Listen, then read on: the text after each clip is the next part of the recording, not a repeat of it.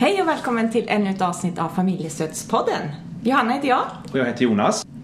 Nu sitter vi här på BRIS lokaler i självaste Globen-området eh, tillsammans med dig, Katarina. Ja, precis. Välkommen hit. Tack så mycket. Katarina, du jobbar ju som kurator här på BRIS. Berätta lite grann eh, mer vem du är innan vi sätter igång med dagens tema. Ja, absolut. Jag heter Katarina Nylund och har jobbat på BRIS i åtta år. Främst i vår stödverksamhet, eh, chatt, mail, telefon. Eh, och sen eh, nästan ett år tillbaka i vår gruppstödsverksamhet. Eh, men har som sagt större delen av min tid här på BRIS pratat med mängder med barn. Mm. Och det är just därför vi är här idag, ja. tänker jag, utifrån din erfarenhet. Ja. Eh, och också dagens tema, vi kommer röra oss kring det här som vi alla är medvetna om tror jag. Eh, de här rapporterna, som, en rapport som ni har tagit fram väldigt nyligen kring att eh, tendenserna att barn och unga mår allt mer psykiskt dåligt. Precis. Eh, berätta lite mer om hur ser situationen ut idag för barn och unga? Ja, alltså det är ju inte en jätterolig läsning vår rapport på det sättet att man ser en ganska eh, tråkig utveckling och det är från egentligen mitten av 80-talet man ser den utvecklingen där barn och unga mår allt sämre. Eh, och vi försöker reda ut lite vad det beror på. Vi har inga enkla svar såklart, för att hade vi haft det då hade vi nästan vunnit någon form av nobelpris tror jag och hittat några enkla lösningar. Mm. Men vi tror att vi har några eh, saker som vi, som vi kan göra i samhället för barn och unga. Mm. Mm. Jag tänker vi börjar lite grann med också det här du beskriver att barn och unga mår dåligt. Vad, vad innefattar det? Vad, vad innebär det att må dåligt? Vad tänker ni? När ni... Ja, jag, menar, jag tänker att det är en jätteviktig fråga för att, att alla människor mår dåligt ibland och det är en del av vår, eh, med att vara människa, att ha en dippar. Eh, men vi tänker att när de där dipparna håller i sig för länge och att man till slut inte börjar se någon utväg, att man hamnar i destruktiva beteenden till exempel eller så. Eh, att det är den psykiska ohälsan. Sen inte sagt att även fast man håller dipparna behöver man ju stöd och hjälp och hantera. Det är också en del att vara ungdom, att få det där stödet mm. och veta hur man ska hantera det. Eh, men, men det är just det där långvariga eh, måendet som vi tänker är den psykiska ohälsan. Mm. Just det. Ja, för jag, tänker det, jag tänker många föräldrar som funderar kring det, mm. just det här med när är det psykisk ohälsa och när är liksom, barns utveckling? För jag tänker man mm. hamnar i när man, när man är barn. Tänker, jag har egna barn och jag ser på dem hur de utvecklas i sin ålder. Och det är, jag tänker mer känslomässigt ibland, mm. mer sårbara, ja. alltså i olika åldrar. Så jag tänker det är rätt skönt att få reda ut det där. Det var jättebra att liksom få höra just det att, att om det är längre ihållande, vad så mm. det så, mm. att, att då man mer ska. Men vad, vad, finns det mer man som förälder kan, kan se? Liksom, jag tänker mm. tecken och sådana saker som jag skulle bli hjälpt av. Ja. ja men jag tänker från eh, de, den erfarenhet jag har av de barn jag pratat med så skiljer det sig väldigt mycket åt. Mm. Det hade jag också velat ha så här, egentligen en checklista. Så här, det här ska man leta efter. Mm. Men ofta så handlar det ju om att vissa kanske snarare överpresterar i skolan och att det är snarare ett tecken medan andra eh, skolkar. Alltså det är, så egentligen, det vi försöker prata om det handlar om att man behöver ha den där relationen till sitt barn. Mm. Att kunna, att, att det, det är den grundläggande relationen, det är då man också får reda på om ens barn mår dåligt. För det är då man kan ha, att det blir pratbart helt enkelt enkelt. Mm.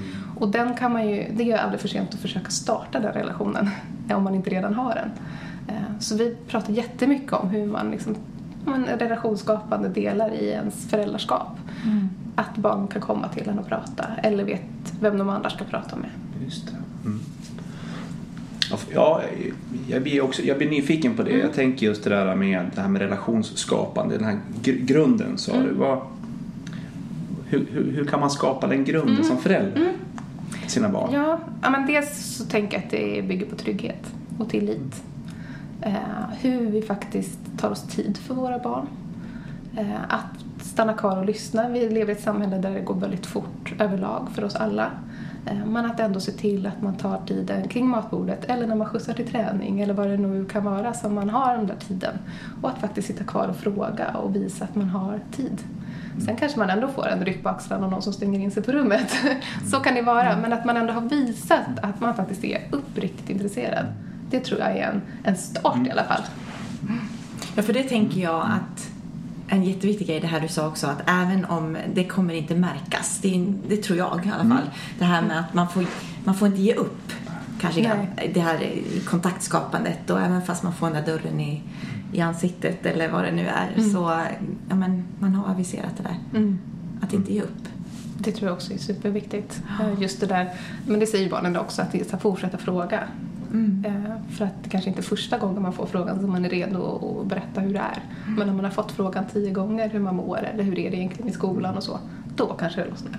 Mm. Just mm. Att hitta balansen att vara, vara ihärdig som förälder. Mm. Men på ett sätt som, som känns okej. Okay. Och, mm. och, det är inte alldeles enkelt. Nej. Så. Men, men jag tänker ändå våga mm. tillåta sig själv att hålla i. Ja, att vara tålmodig. Ja, just det. Men prata om det här att, att det här psykisk ohälsa det har vi ändå sett under längre tid. Mm. Jag tänker att det inte det är inte dagens samhälle som det här bara har ploppat upp. Nej. Och, och vi pratade lite innan om vi tittar på våra, våra, våra grannländer mm. kring den här de här, den här frågan kring psykisk ohälsa. Hur ser det ut där? Nej, men det är inte samma utveckling som vi har i Sverige. Det är det som är, eh, jag tycker är lite spännande också. Att vi har ändå ganska, om man tittar på våra länder, Norge och Danmark och mm. Finland till exempel, så samhället ser ganska likt ut. Och ändå har man inte alls samma branta nedförsbacke i den psykiska, eller uppförsbacke hur man vill säga det, i den eh, psykiska ohälsan. Mm. Och där behöver vi ju faktiskt kika på vad är det de gör som inte vi gör? Eller vad är det vi gör fel som de inte gör? Mm. Eh, och där behövs det ju, det är på en politisk nivå tänker jag, behövs det till utredningar och faktiskt undersöka vad det beror på. Sen kommer man ju inte hitta en enda orsak till varför det ser ut så här, det har jag väldigt svårt att tänka mig. Utan mm. det är på flera olika plan som, mm. som gör att barn och unga mår dåligt idag. Just. Har ni några aningar utifrån ja, men den rapporten ni har gjort och mm. de, de samtalen ni tar emot kring vad några av de här bidragande faktorerna kan vara. Mm. Även om man inte kan sätta i relation till andra länder. Så vad ser ni som några förklarande bitar? Ja, men en del i skolan, faktiskt den ökade pressen i mm. skolan. Vi säger idag i Sverige att man har ett frivilligt gymnasium men har man inte gått gymnasiet så får man inte jobb. Och den stressen barn och unga känner inför det, det, det vittnar de ju om jättemycket i vår verksamhet, eh, hur stressad man är för betyg. Och då är det inte bara de som är på väg att bli underkända utan även de som presterar på topp. Mm. De är ju stressade över det. Så det är liksom hela, hela spektrat av barn som, som både liksom riskerar att inte gå ut med fullständiga betyg och de som faktiskt nästan kommer gå ut med toppbetyg men är på väg att gå in i väggen på grund av det. Eh, mm, så skolan är en, en del i det och en oro inför framtiden såklart. Men också att vi inte kan fånga upp barn och unga i vår, vårt vårdsystem idag på det sättet som vi skulle önska. Det är långa BUP-köer, det ser olika ut var man bor, vilken hjälp man får. Eh, det finns egentligen ingen direkt mellanvård för barn och unga så vi har liksom inget eh, jobb, vi har jättemycket jobb att innan man liksom hamnar att man är självmordsbenägen eller självskade, eh, att man har ett självskadebeteende eller så, så behöver man få hjälp innan det, inte när man är där. Mm. Och så ser det inte riktigt tyvärr ut idag, inte, på, eller, inte över hela Sverige i alla fall. Så där tror jag också vi har ett jättestort jobb mm. att göra. Mm. Just det, förebyggande system. Ja. ja just det. Men har det varit annorlunda tidigare? Har det varit bättre liksom Eh, det här du pratar om att det finns ingen mellanvård. Har det funnits mellanvård förut och det inte finns det nu eller är det ett behov som har tillkommit de senaste åren eller vad tänker ja. ni? Nej, men jag, dels tänker jag eftersom den psykiska ohälsan har ökat så finns det ju också fler barn som behöver den här och den, vården. Och den har ju liksom inte växt i den takten som, vi som den har behövt växa. Mm. Sen har det ju varit, har ju varit nu att det ska finnas en kurator på varje skola och så men ibland så är ju det också mest på pappret att man kanske har en kurator en gång i skolan eller en dag i veckan. Och, och, och det är väldigt många elever som behöver den typ av hjälp.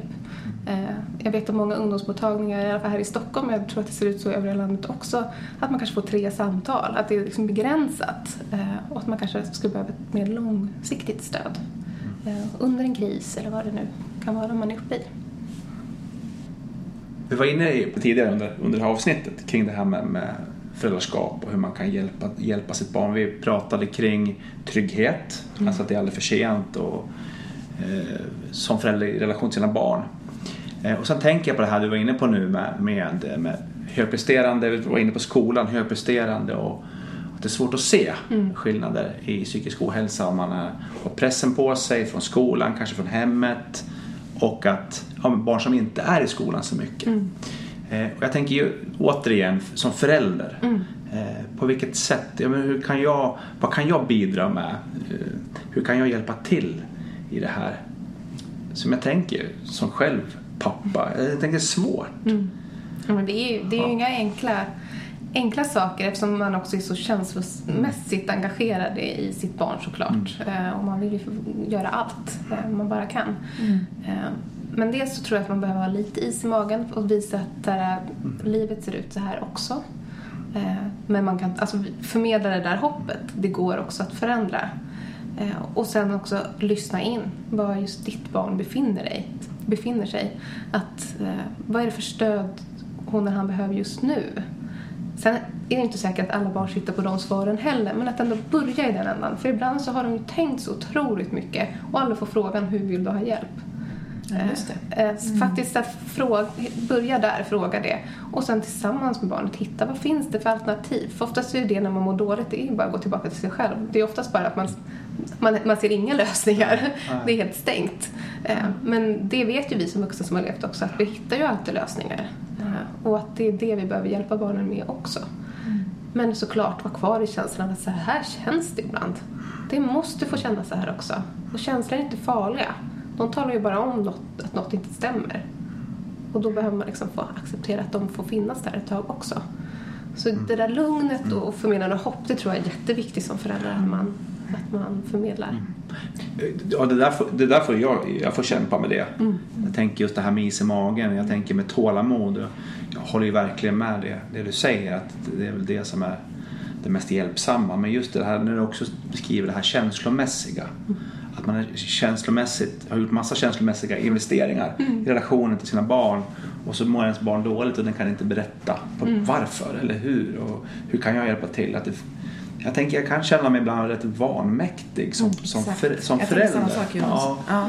Och jag tänker det jag vet inte riktigt vad jag vill komma men jag tänker bara att det blev, det, jag kände, jag, när, du, när du beskrev mm. det här så kände jag direkt i mig själv som i min roll som förälder. Ja, och jag tänker att den känslan är jätteviktig att, mm. vakta på eh, också mm. om man känner det. För dels så eh, måste man ju faktiskt ta hjälp för sig själv också.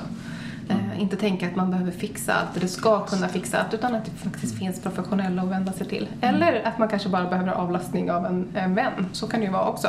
Mm. Eh, för att, att inte smitta, den där vanmaktskänslan inte ska smitta av sig till barnet. Eh, utan den får man som vuxen ta hand om liksom, istället. Jätteviktig poäng, för jag sitter och tänker också så här. Vi var inne på att, eh, ja, men att det är långa köer till BUP eller till hjälp och det är svårigheter i skolan. Den där frustrationen tänker jag att man kanske delar då som förälder med sitt barn. Man ser att sitt barn inte mår bra och man ser att det är på grund av det här som händer på min eh, son eller dotters mm. skola och man sitter i den här frustrationen. Mm. Och det hjälper ju inte barnet någonting, Nej. tänker jag. Nej. Att, eh, jag gillar det du var inne på nu, att faktiskt tänka okej, okay, det här får jag ta med mina vänner. Mm. Eller få ta med någon professionell kontakt. Mm. För att jag ska kunna vara ett stöd till mitt barn som mm. egentligen ska, måste fortsätta gå kvar på den här skolan. Eller få, stå kvar i den här kön mm. för att kunna Ja. Um, och vi vet ju så väl att alltså, känslor smittar. Alltså det vi mm. känner kommer vi ju föra över på våra barn också och vice versa. Sant. Och därför behöver vi väkta på det just när, det, när barnen mår dåligt. Mm. Det är viktigt att påminnas om, tycker ja. jag. Det är otroligt lätt att hamna där. Mm. Ja, och man gör ju allt som förälder när man ser att sitt barn mår dåligt. Liksom. Oh. Och så kanske man är jättefrustrerad för att man inte får det där stödet som man hade hoppats på. Eller så. Exakt. Eh, det har vi pratat om i tidigare avsnitt också. Mm. Den här frustrationen mm. över Absolut. när man inte ser att sitt barn får det stöd man tycker själv att det behöver i mm. skolan och vad man kan göra av det. Liksom. Ja, att lita, lita till och lita på att att andra människor också bidrar med, med goda saker. Mm. Det är väl någonting man får, får kämpa med som förälder mm. för sitt barns skull. Mm. Det tänker jag också är viktigt. Mm. Och, mm. men, och just när man inte får den där hjälpen att också påminna sig om hur viktig man är själv. För det är man som förälder och som nära vuxen till ett barn. Eh, att man faktiskt, att finnas där och lyssna, det betyder så otroligt mycket för de barnen. Det vet jag absolut från vår verksamhet också. Att mm. den där tränaren eller föräldern eller vad det nu kan vara som faktiskt lyssnade och tog sig tid, den är liksom guld värd. Eh, för att det faktiskt finns någon som bryr sig. Mm. Och det är, ja, men, jag tycker oftast att det bara handlar om att gå till sig själv. Så om det är någon som har lyssnat eller ja, men, så här, vad tufft du har eller någonting så har det liksom stärkt den. Att så här, jag, det jag känner är ändå på riktigt. Mm. Är det någonting som, som jag eller Johanna inte har frågat som du skulle vilja, vilja få sagt utifrån, utifrån det vi har pratat om? Ja, men jag, jag tror jag, det är nog att upprepa egentligen, men det är just att faktiskt ta hjälp själv också. Eh, vi har ju på BRIS, kan man ju, nu blir det lite reklam här, men vi på BRIS har ju också en vuxentelefon eh, som man kan ringa till och bara bolla, man kan vara helt anonym. Mm. Och liksom bolla sina tankar och funderingar och vilka steg man ska ta. Eh, eller bara bolla sig, hur ska jag prata med mitt barn på ett bra sätt? Eh, för ganska många barn som, som, vi, ja, men som man vet om stänger sig också. Att det, blir för, det är för jobbigt att prata om. Och hur, hur jobbar man med det? Och så så att, att ta hjälp. Mm. Och man är jättevälkommen att ringa till vår vuxentelefon. Mm. Jättebra. Jag blir, jag blir liksom nyfiken för det, det, jag förknippar ju, jag tänker när, jag, när, vi kom hit så förknippade jag BRIS, liksom, jag menar, barn. Mm. Och nu pratar vi om liksom vuxen, alltså föräldrar, att ha möjlighet att, att kontakta er. Så jag tänker att det, det var något som jag inte kände till eh, innan. Så det, det tar jag med mig härifrån mm. och, tänker, och det är att, att sprida det till våra föräldrar som vi träffar i våra sammanhang eh, hemma i Gävle. Mm. Absolut. Mm. Tack för den här lilla stunden med dig Katarina. Tack så jättemycket ja. för att jag fick vara med. Tack. Tack.